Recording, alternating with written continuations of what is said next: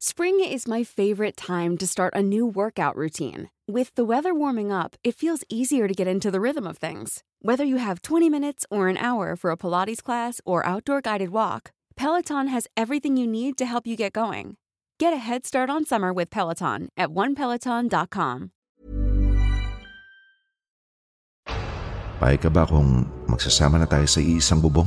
Hindi ko ginusto magkaanak agad. Alam ng lahat na hindi akin yung dinadala mo. Aanakan mo ko.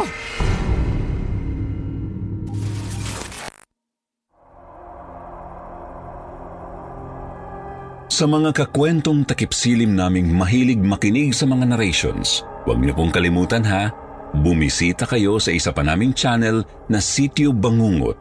Puro narrations na ang ilalagay namin doon para po ito sa inyo sa mga gustong makinig ng mga kwentong pampaantok. Ito na ang pampatulog nyo tuwing 8pm ng gabi. MWF lang muna sa ngayon. Huwag niyo pong kalimutan. Sityo Bangungot.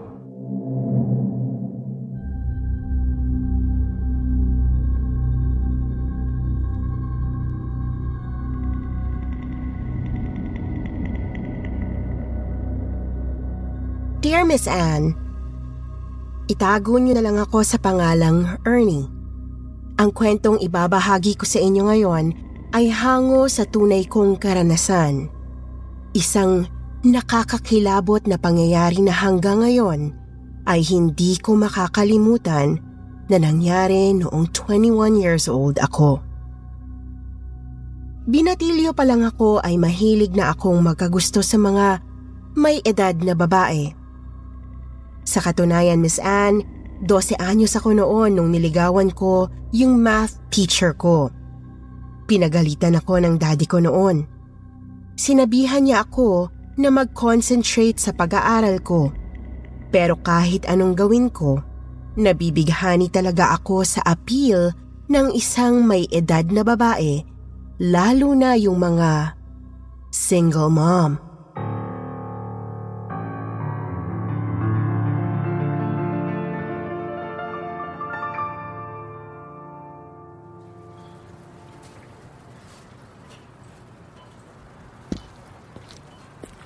Ah, miss, excuse me. Ah, sa yata tong cellphone. Oh, akin nga yan. Saan mo? Ah, nahulog mo pagkatapos mong bayad sa cashier eh. Oh my God, buti ikaw ang nakapulot. Eto miss, kunin mo na. Thank you, kuya. Kuya? Ako nga pala si Ernie. Ikaw miss, anong name mo? Athena. Ah, hi Athena. Kala ko kanina artista ka eh. Sobrang ganda mo kasi. Sampu na ang anak ko. Ha? Sampu? Joke ba to or ayaw mo lang na ligawan? Hindi ako nagbibiro. Sampu na ang anak ko.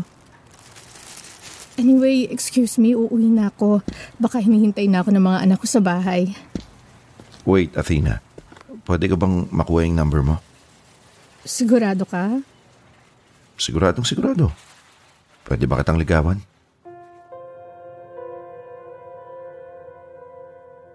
Isang hot mama si Athena, Miss Anne. Siya yung tipong habang tumatanda, lalong nagiging attractive at appealing. Hindi lang siya maganda. Napaka-sexy niya pa sa edad niyang 45 years old. Siya yung tipo kong babae. Yung kahit na may mga anak na, mas di hamak na maganda pa sa isang dalaga.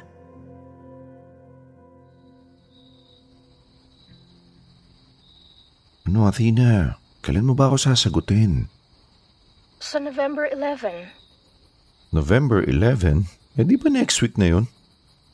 Oo, 11-11. Uh, bakit naman nakaschedule pa? Favorite number ko ang 11. Bata pa lang ako, lagi ko nang nakikita ng hindi sinasadyang mga numbers na yan. Sa page ng book, sa digital clock ko, sa mga resibo. Sabi nila kapag lumalapit sa ang number 11, lalo ng 11-11, ay may mensahe ang universe para sa'yo. Isang guide na gustong makipag-communicate.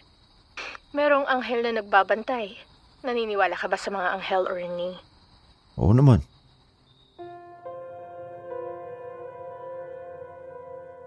Aaminin ko sa inyo, Miss Anne, na-attract ako lalo na sa pagiging misteryosa ni Athena. Marami siyang alam sa mga bagay-bagay. Sa mga hindi simpleng bagay. Matalino siyang babae kaya lalo akong nahulog sa kanya. Ito siguro yung sinasabi nilang Iba ang dating ng mga single mom. Marami silang alam sa buhay-buhay. At isa ng halimbawa, si Athena. Isang gabi, nakipagkita siya sa akin. Over dinner, nagulat ako sa inamin niya sa akin.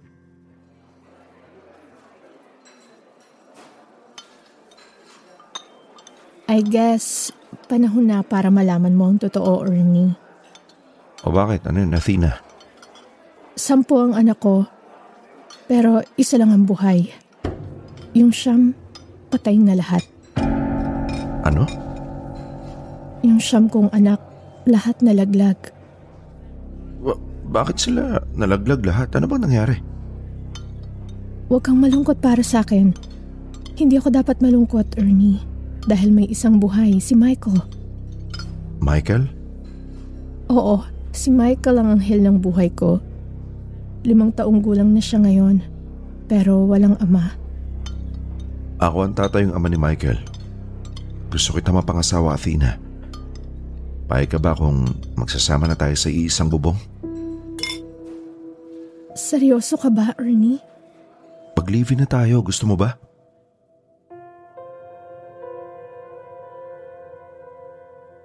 Mabilis ang mga pangyayari, Miss Anne. Nakita ko na lang ang sarili ko isang araw na sa bahay na ni Athena nakatira. At doon ko rin natuklasan ang mga bagay na hindi ko na sana nalaman pa.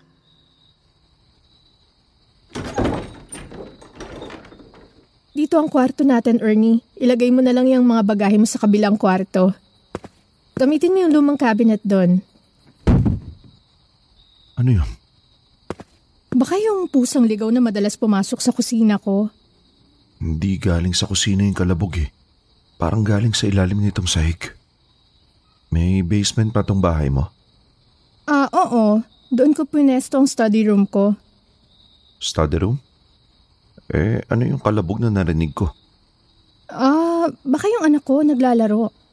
Sa basement? Oo, paborito niya magtago dun sa basement. Pero madalas wala dito si Michael. Nangangapit bahay. Limang taong gulang lang si Michael, hindi ba? Oo. So hinahayaan mong mangapit bahay? Iba si Michael. Ibang klasing bata siya. Unang linggo ko pa lang sa bahay ni Athena, alam kong may kakaiba na. Araw-araw, walang pinipiling oras. Nakakarinig ako ng napakalakas na mga kalabog mula sa basement. Parang may nakakulong sa loob ng basement na gustong makawala. May mga gabi na natatagpuan ko si Athena na may kinakausap sa dingding. Hindi ko alam kung nagdarasal siya o sadyang may kausap lang siya sa pader.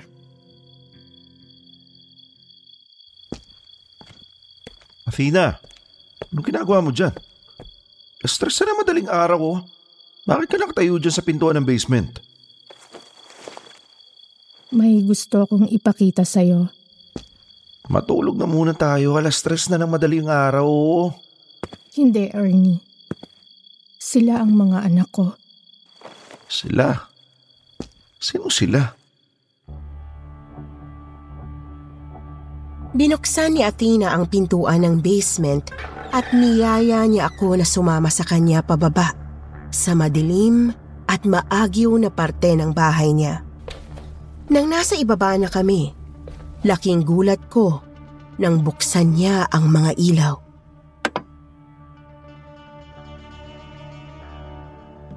Juan, two, three, four, five, six, seven, eight, nine.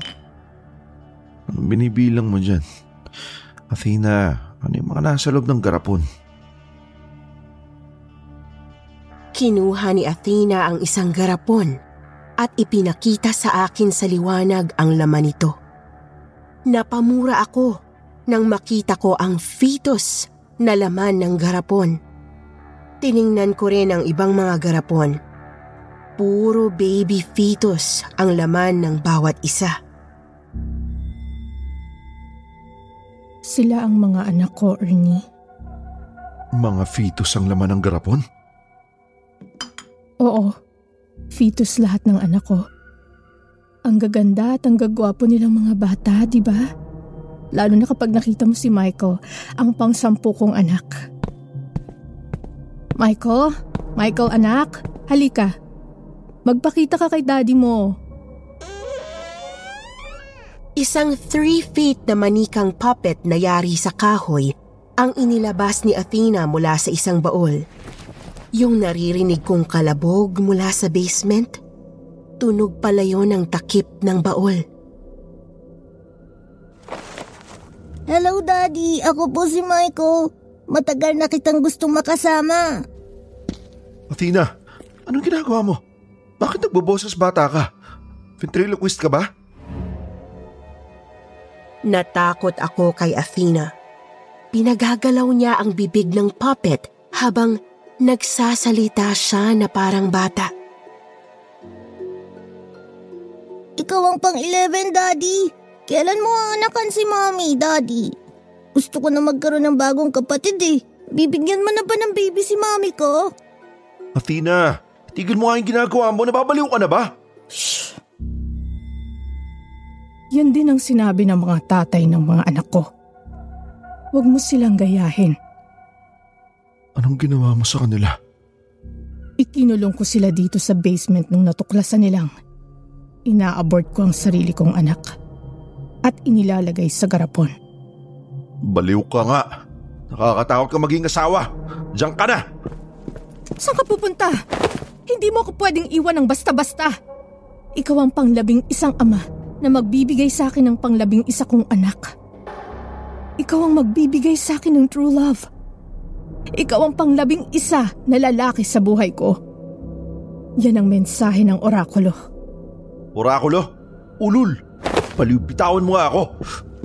Hindi ka makakatakas. Aanakan mo ko!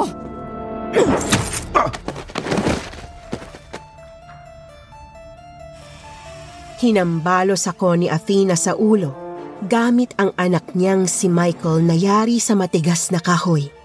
Nawalan ako ng malay tao, Miss Anne.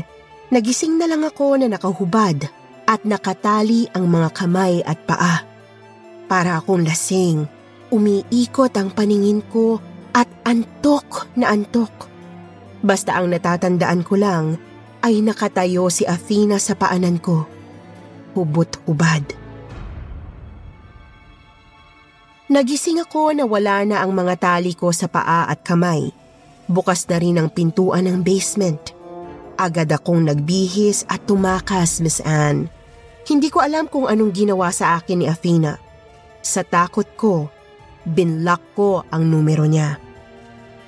Sinabi ko ang lahat sa kaibigan ko, pero pinagtawanan niya lang ako. Nagpayo pa siya sa akin na huwag nang maghanap ng single mom. Dito ko na po tatapusin ang kakaibang enkwentro ko sa isang single mom na inakala kong magiging asawa ko na panghabang buhay. Maraming salamat Miss Anne sa pagkakataon. Hanggang sa muli, paalam.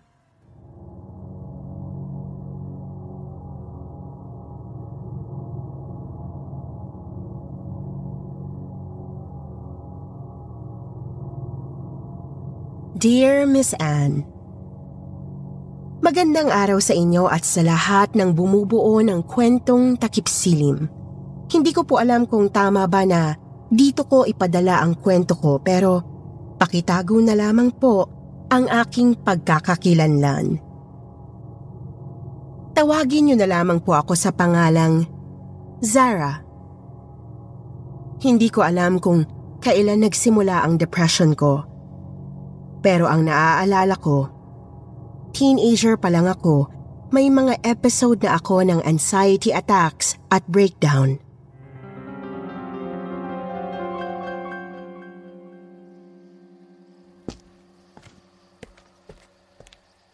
Sino na naman yung kachat mo, Anthony? Si Angela. Sinong Angela? Wala. Bagong kilala ko. Spring is my favorite time to start a new workout routine. With the weather warming up, it feels easier to get into the rhythm of things. Whether you have 20 minutes or an hour for a Pilates class or outdoor guided walk, Peloton has everything you need to help you get going. Get a head start on summer with Peloton at onepeloton.com. Many of us have those stubborn pounds that seem impossible to lose, no matter how good we eat or how hard we work out. My solution is PlushCare. PlushCare is a leading telehealth provider with doctors who are there for you day and night to partner with you in your weight loss journey. They can prescribe FDA-approved weight loss medications like Wagovi and Zepbound for those who qualify. Plus, they accept most insurance plans. To get started, visit plushcare.com slash weight loss. That's plushcare.com slash weight loss. lang sa tropa ko. Kahapon Maris yung pangalan ng kachat mo. Akala mo ba hindi ko napapansin yung ginagawa mo? Alam ko. Wala naman akong tinatago sa'yo, di ba? Kung sino-sinong babae kinakausap mo sa chat kung kailan buntis ako. Oh, bakit? Ako ba man yan? Hindi naman, di ba? Alam ng lahat na hindi akin yung dinadala mo. Dahil pinagkakalat mo kung sino-sinong ibang lalaki nakabuntis sa akin kahit hindi naman totoo.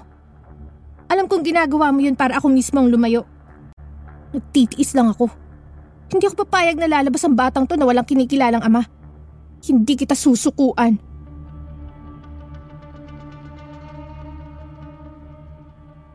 Ganon nga po ang nangyari, Miss Anne.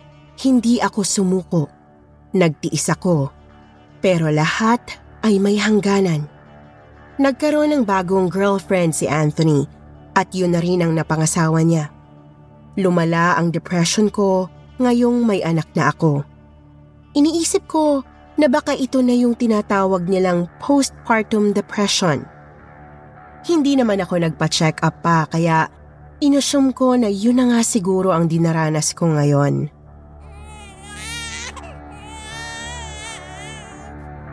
Ano ba? Hindi ka ba titigil sa kakaiyak? Ha?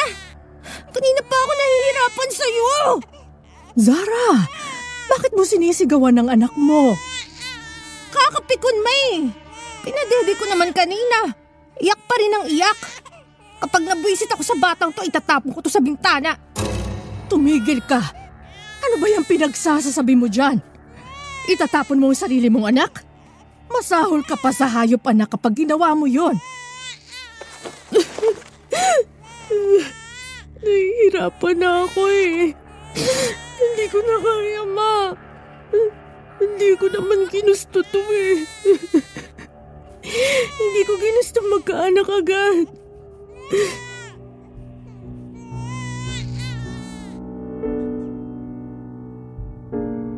Pero salamat sa mama ani ko, Miss Anne. Kahit na lumaki akong walang ama. Si mama ko ang tumayong ama at ina ko. Hindi niya ako pinabayaan kahit na nabuntis ako ng maaga. Pinakita niya sa akin na kaya kong maging mabuting ina. Nilabanan ko ang depression ko para sa mama ko.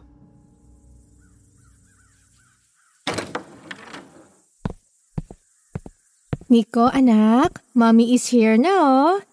Anong ginawa niyo ng lola while I'm at the office? Mabuti naman maaga kang nakauwi ngayon, Zara. Kumusta si Nico, ma? Ganun pa rin ang anak mo. Hindi pa rin nagre-respond sa akin. Ano kayang problema? Madalas siyang tulala. Minsan naman sobra kung gumawa.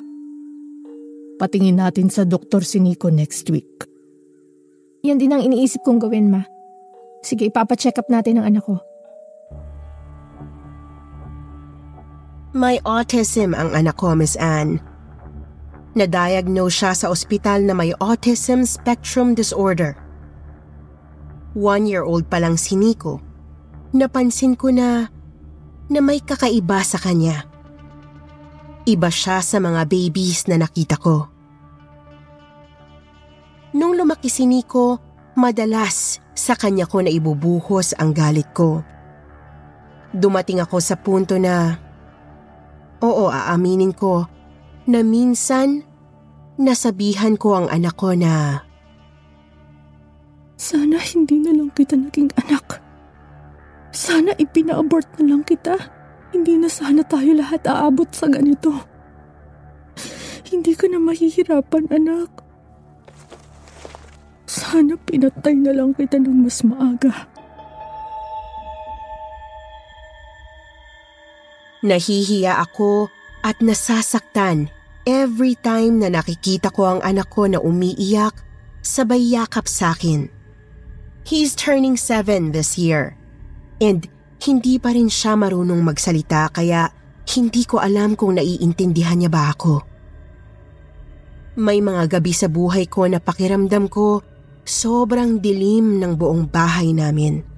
Parang gusto ko na lang ipikit ang mga mata ko sa tuwing nilalamo ng dilim ang paningin ko.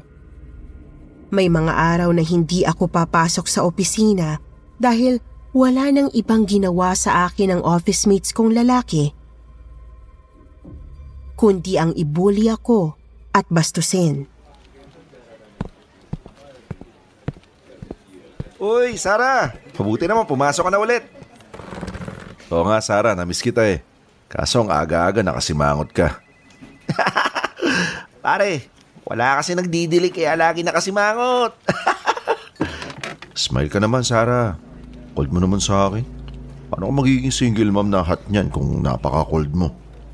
Nako, sa sobrang cold, nagyeyelo na ang kuweba ng bata ni Zara. Totoo ba, Sara? Pakapanga ng kuweba. Titignan ko lang kung may yelo. Ano ba? Parang Jake, tara na. Muusok na si Sara eh. Tara, kapag nangati ka, nandito lang ako ha. Ako kakamot sa'yo. Lahat ng sama ng loob ko na ibubuhos ko sa anak kong si Nico. Kapag uuwi ako ng bahay at nadadatnan siyang marumi, nanlilimahid sa tae at ihi, ayaw tumigil sa kakaatungal. Wala nang ibang pumapasok sa isip ko, kundi ang patayin siya. Oo, Miss Anne. Ilang beses nang pumasok sa utak ko na patayin ang sarili kong anak. Isang bagay na akala ko normal lang nung una pero lalong lumala nang magsimula akong makarinig ng mga boses. Mga nakakatakot na boses na may nakakakilabot na mensahe. Patayin mo ang anak mo. Itapon mo sa bangin. Dalhin mo sa kawayanan. Iwan mo siya doon. Hindi mo kailangan ng anak. Patayin mo si Nico. Patayin mo ang anak mo. Para sumaya ka na, Zara. Hindi. Patayin mo si Nico. Bakit ko gagawin yun? Para lumaya ka na, Zara. Patayin mo ang anak mo ngayon din. Hindi! Zara! Binabangungot ka! Ah! Anong nangyayari sa'yo? Hindi ako binabangungot. Pero nakakarinig ako ng mga boses. Ano? Hindi ko na kaya. Ayoko na. Natatakot na ako, ma. Bakit? Bakit ka umiiyak? Kung ano-ano nang naririnig ko. Natatakot na ako sa nangyayari sa akin. Nababaliw na yata ako. Tumahan ka na dyan. Ayusin mo ang sarili mo. Sandali, pupuntahan ko lang si Nico. Ako naman, matulog ka na lang. Ako nang bahala sa anak ko. Sigurado ka? Oo, ma. Ako nang bahala sa kanya.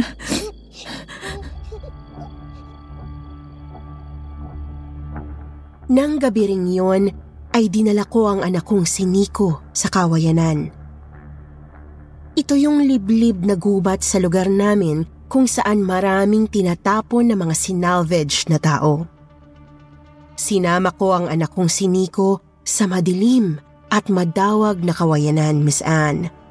Dinala ko siya ron para iligaw sa gubat at tuluyang iwan.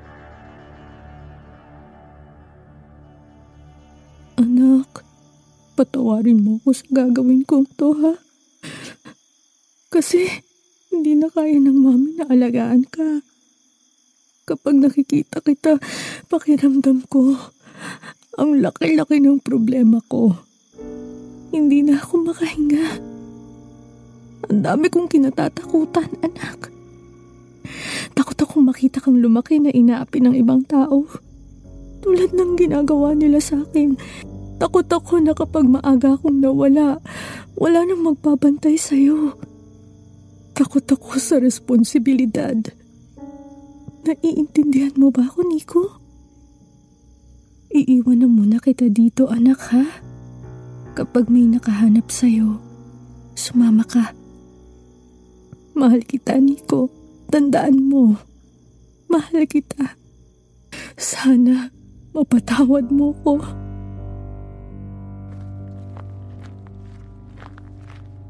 Malala na yata siguro yung iniwan ko siya sa kawayanan.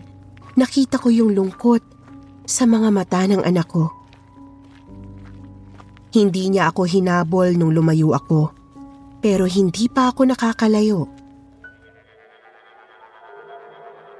Bakit mo iiwan ang anak mong nagmamahal sa'yo? Ha? Hindi nagsasalita si Nico. Pero mahal na mahal ka niya, Zara. Ah, ano? Bakit ka nagpapalamon sa dilim, Zara? Huwag kang tumakbo papalayo mula sa mga taong nagmamahal sa'yo. Sino ka? Kailangan ka ng anak mo.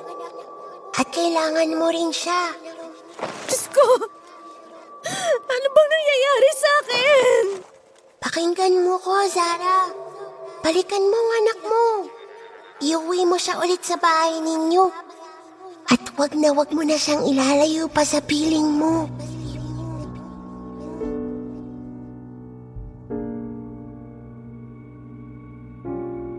May hiwagang dala ang maliit na boses na narinig ko, Miss Anne. Muli kong nilingon ang anak kong si Nico sa pinag-iwanan ko sa kanya. Nakangiti siya sa akin sa kauna-unahang pagkakataon, Miss Anne. Tumakbo ako at niyakap ko siya. Hindi ko pala kaya na mawala sa akin ang anak ko. Mahal na mahal ko ang anak ko, Miss Anne. Nico, anak, patawarin mo ako. Mahal na mahal kita. Patawad kung naisip kong iwanan ka dito sa kawayanan. Sorry anak. Halika na. Halika na. Uuwi na tayo.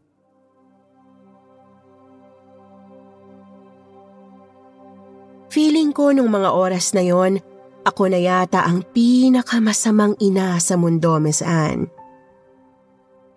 Hindi ko talaga maintindihan kasi ang sarili ko. Dumating na sa punto na nawawalan na ako ng faith at nagbabackslide na ako.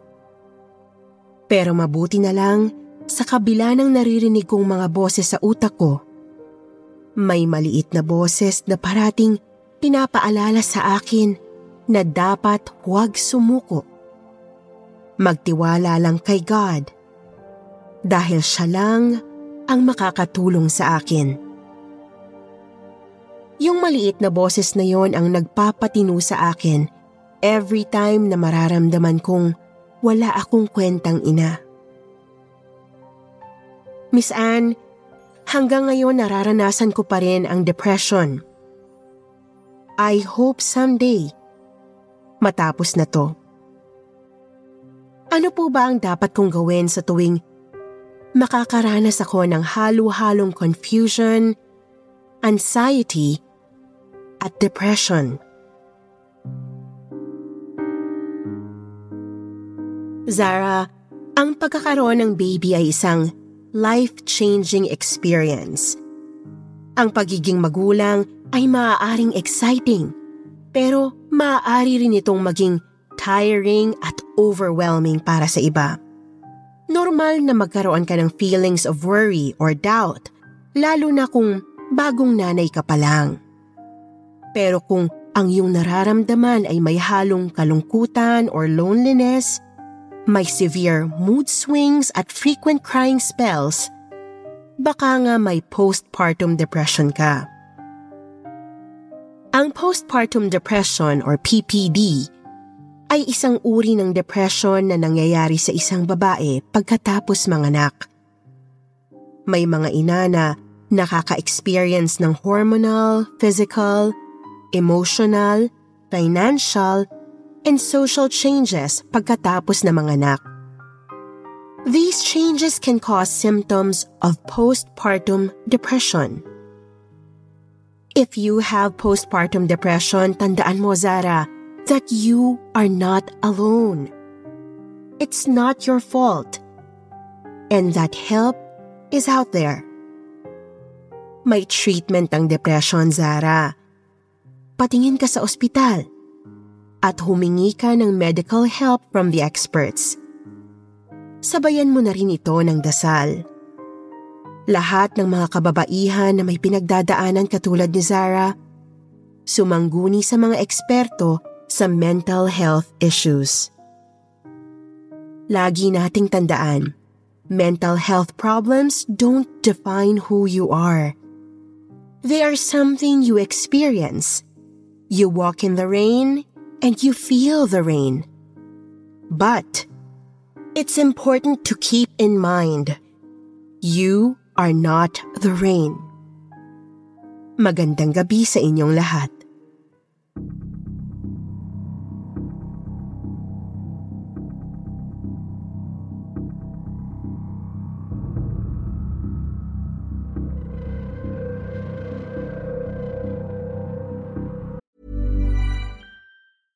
Even when we're on a budget, we still deserve nice things. Quince is a place to scoop up stunning high-end goods for 50 to 80% less than similar brands.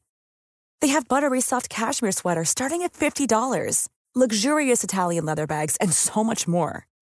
Plus, Quince only works with factories that use safe, ethical, and responsible manufacturing.